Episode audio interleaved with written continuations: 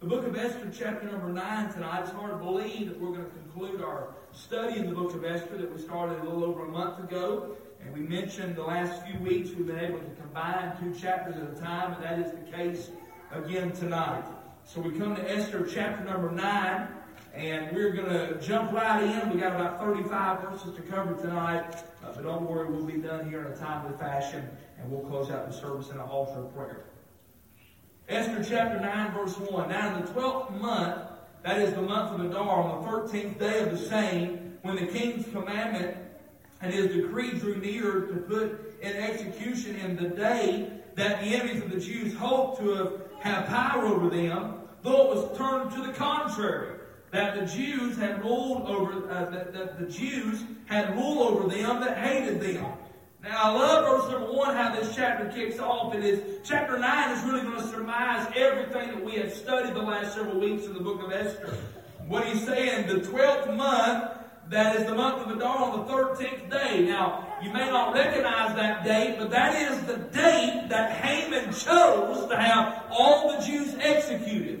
But what's interesting about this date, Haman didn't even live long enough to see this date come to pass. Amen. We find that in the day the enemies of the Jews hoped to have power over them. You know, all through history, the Jews have had enemies that have hoped to try to do them away. It goes all the way back to Pharaoh, how he wanted to drive them into the Red Sea. But you know what happened? God parted that Red Sea, and God made a way when there was no way.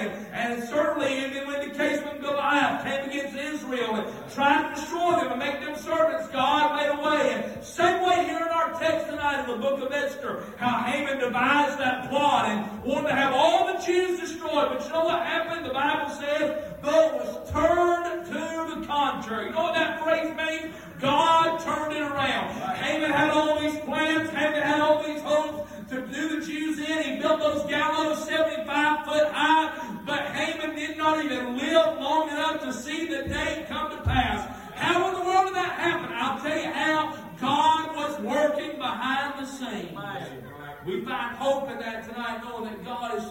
working behind the scenes. Verse number two, the Jews gathered themselves together in their cities throughout all the provinces of King Ahasuerus to lay hand on such as sought their hurt, and no man could withstand them, for the fear of them fell upon all the Jews. Now, even though Haman is dead, there are still many in Persia that still have the same prerogative and the same, same view towards the Jews. They still want to carry out Haman's plot. And so on this day, the Jews get themselves together to withstand their enemies, to fight against their enemies. A war was going to break out in this text. But the Bible tells us that, that, that no man could withstand them, no man could beat them, no man could defeat them. The Bible said, for fear of them fell upon all the people. Why in the world would these Persians be scared of these Jews? Because they have watched how the man who devised the plot has hung on his own gallows. Fear has filled their heart verse 3 and verse number 4, and all the rulers of the provinces and the lieutenants and the deputies and officers of the king helped the Jews because of the fear of Mordecai fell upon them. For Mordecai was great in the king's house, and his fame went out throughout all the provinces. For this man Mordecai waxed greater and greater. I don't know if you notice what goes on in that verse, but not only is it the Jews defending themselves, but it is the lieutenants and and the officers of the king's house, Persian men, the subjects of King Ahasuerus. They are standing right next to those Jews, saying, You're not going to do anything to them. You're not going to defeat them. Why? They respected Mordecai. They feared Mordecai. You know what God's doing? God is working behind the scenes, and God is using wicked men and wicked means to protect His people. He does that all throughout His Word. He does that so many times, using things. You're not going to put God in a box. Right. If he has to go down to Moab and get Ruth to continue that line, you're not going to throw God. If he has to get a, a harlot out of Jericho, you're not going to defeat the Lord tonight. Right. We find verse number 5 through verse number 10, thus the Jews smote all their enemies with the stroke of the sword, and for the slaughter and destruction and did what they would of those that hated them. Verse 6, 7, 8, and 9 gives the locations of where these battles were fought. And, and these words are so easy to read, I'm not even going to insult your intelligence by reading them because I know you know how to pronounce all of them. And so they fight all these battles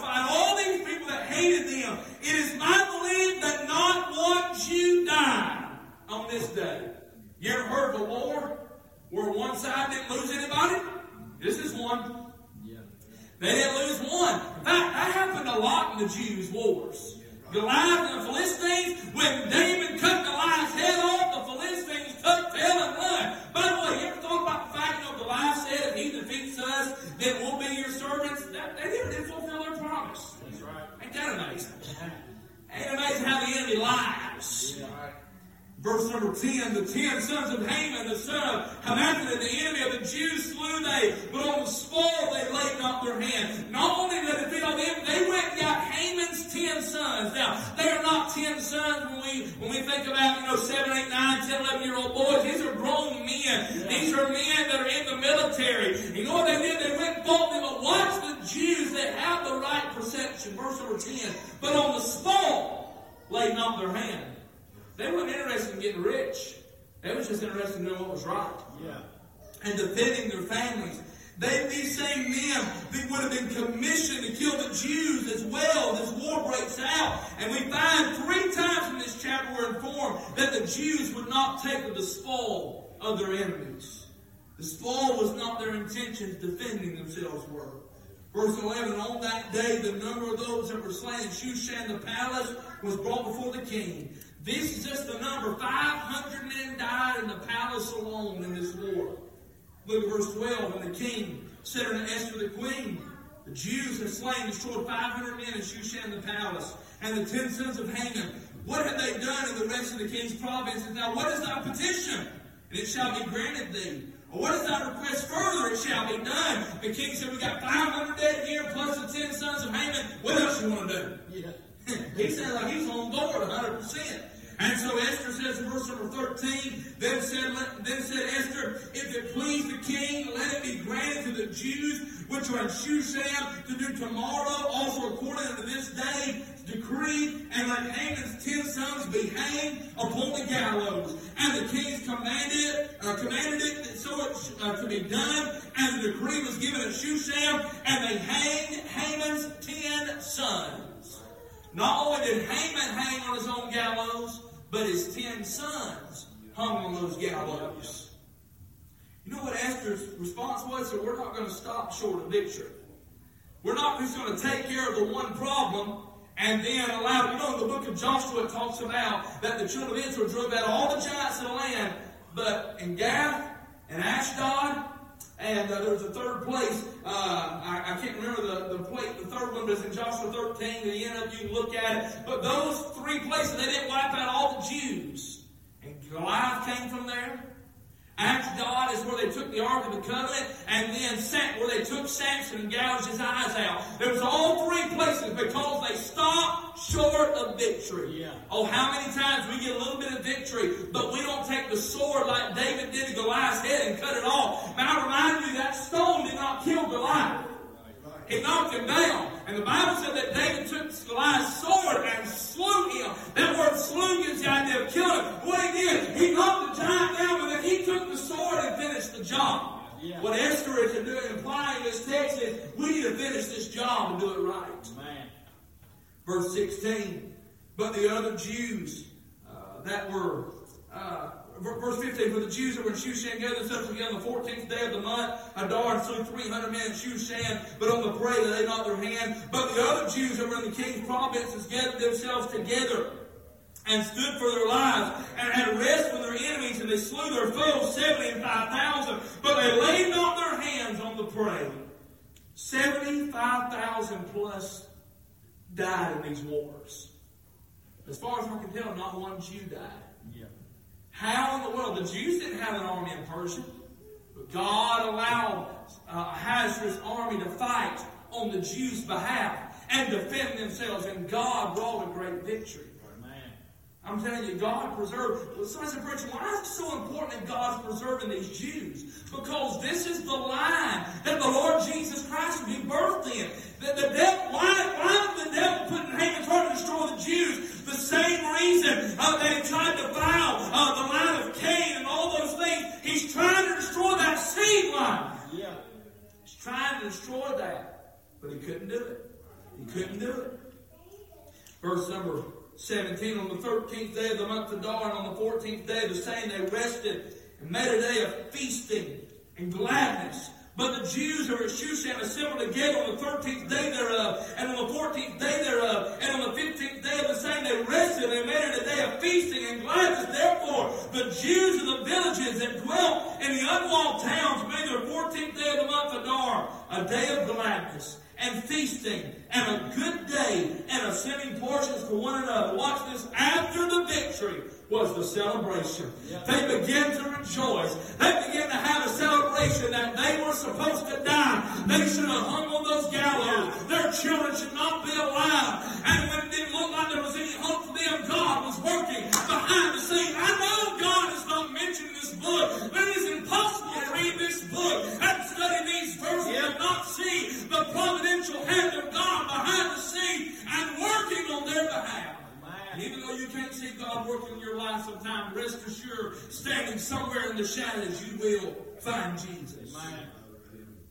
Verse 20.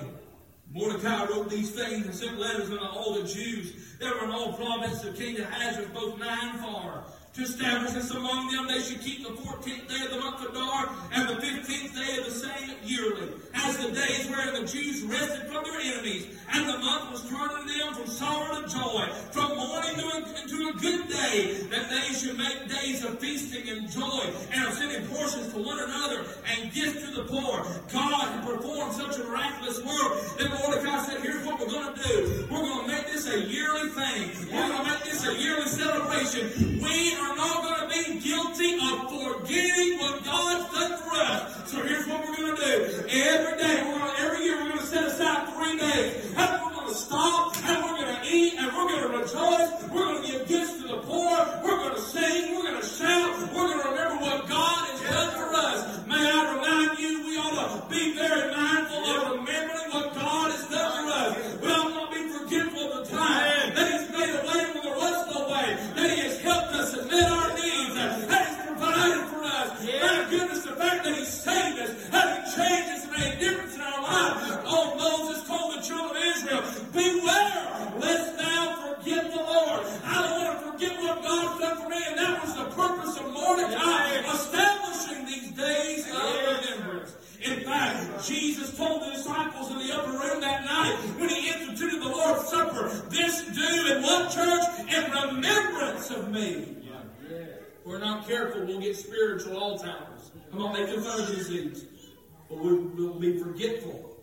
what God has done for us.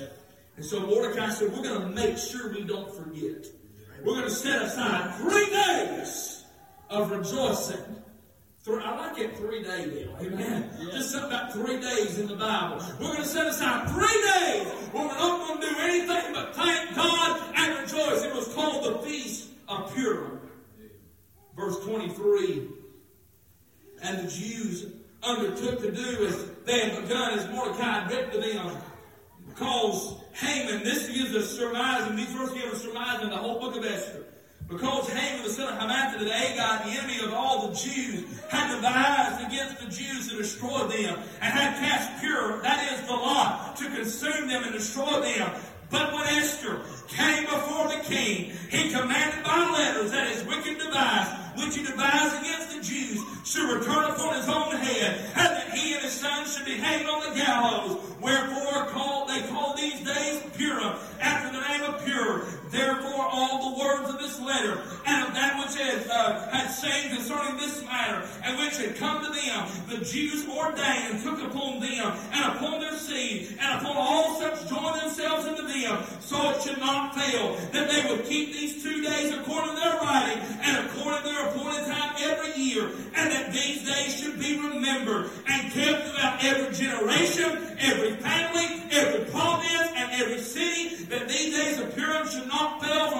Jews, nor memorial of them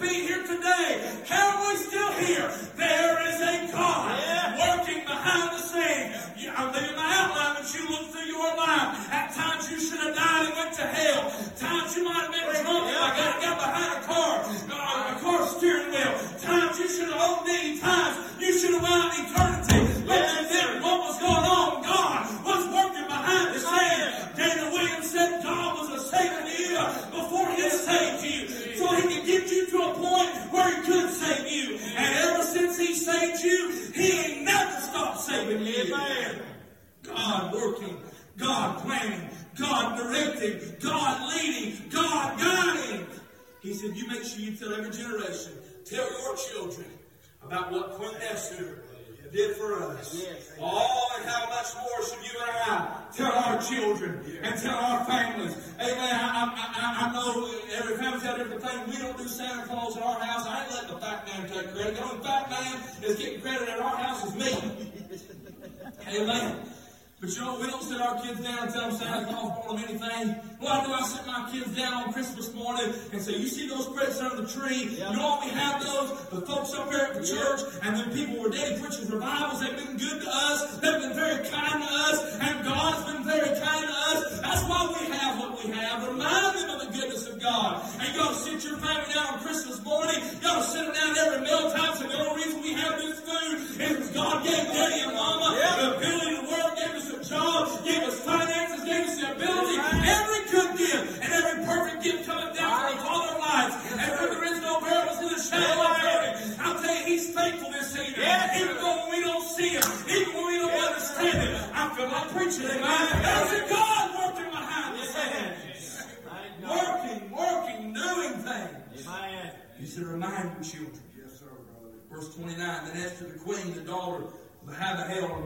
the Jew, wrote with all authority to confirm the second letter of Purim. He sent letters in all the Jews to the 127 provinces of the kingdom of Ahasuerus, words of peace and truth, to confirm these days of Purim and their names appointed according to Mordecai the Jew and Esther the queen had enjoined them, as they had decreed for themselves and for their seed the matters of the fastings and their cry. And the decree of Esther confirmed these matters in Purim, and it was written in the book. Yeah. Esther said, Mordecai, you sent out the letters, and we're going to confirm it with the king's seal that every year we're going to commemorate this. Now it's interesting. If you study it out, even in Israel to this day, they still observe in Jerusalem the Feast of Purim. Now, if it has got perverted. They turn it into drinking alcohol and dancing. But here's some things they still do. I read this on Wikipedia about the Feast of Purim. Here's what they still do, Brother Richie. On this three days, they still exchange gifts and foods and drinks, like Mordecai told them to do. Yeah. Then they'll donate to charity. Mordecai talked about sending portions to the poor. They'll eat a, a, a they'll eat a, a, a, meal of celebration. If we read the book of Esther, these people like to eat. They'll eat a meal. But here, here's something else they'll do. They will have a public reciting of the scroll of Esther. They get up and they'll read the book of Esther. And, I read this. When they get and they read Haman's name, the crowd goes, boom! and when they read Esther or Mordecai's name, they cheer and clap their hands. Now, they don't mind doing this because God's not in the book. They don't know it. Oh, but if they could only see the only reason them Jews are still there is the God of Esther and the God of Mordecai was working behind the scenes. And those Jews today, they don't understand. But one day, when the King of Kings and the Lord of Lords appears, they will say, Where? Where did you receive these wounds? Yeah. He'll say, In the house of my yeah. friend. And they'll realize every eye shall see him. They'll realize it was him the whole time. He was the Messiah. He was Jesus Christ. Yes, Amen. Amen. After World War II, Julius Streicher who was Hitler's minister of propaganda, was sentenced to be hung as a war criminal. As he ascended the gallows, he was heard saying, Purim, 1946. Purim, 1946. Even this old wicked Nazi knew. God has done that. The God of the Jews has done again to us what he done to Haman. Yep. Hey, may I remind you that God's not a respecter of persons. Be not dismayed whatever be time. God will take care of you. Yep. If God took care of those Jews and preserved them, how much more is He going to look after His Son's bride, the church of the living God? Amen. Yes. Let's close out the book, verse chapter 10. And King Ahasuerus laid a tribute upon the land, upon the isles of the sea. So I said, why do that? We believe this is Mordecai helping restore the financial revenue of Persia. Remember, Persia's going to make money if Haman kills the Jews. But now they ain't doing that. God allows Mordecai to be used to bring blessing to the land of Persia. Sounds like those that bless you, I'll bless them. And those that curse you, I'll curse you. That's, that's Abraham's promise being fulfilled in Esther 10 1. Verse 2 And all the acts and power of his might, and the declaration of his greatness of Mordecai, whereunto the king advanced him, are they not written in the book of the Chronicles of the kings of Media and Persia? Mordecai the Jew was next to the king of Ahasuerus, great among the Jews, and accepted of the multitude of his brethren, seeking the wealth of his people, and speaking peace to all his seed. When the story begins, it looks like the Jews have no hope. But when the story ends, Mordecai standing next to the king on one side, and Esther standing next to the king on the other side. Give you some practical thoughts, and we're done. What do we learn from these verses tonight? First of all, you learn God can turn a situation around. Yeah. Look bad for these, these Jews, did it not? But God turned it to the contrary. Number two, there's still battles to fight. We emphasized this last week. But even though God turns some things around, we're not to be lazy. We're to fight the good fight of faith. Chapter 9, verses 12 and 15, I've already finished the job. Esther had Haman's sons killed. Celebrate rejoice in God's providence, instruct your children. I've already preached all that. But here's the last thing I want to write down. It pays to do what's right. Mordecai did what was right back in chapter 3 by thwarting the assassination attempt yep. on King Ahasuerus, a wicked man who deserved to die. And at the end of the day, God blessed him.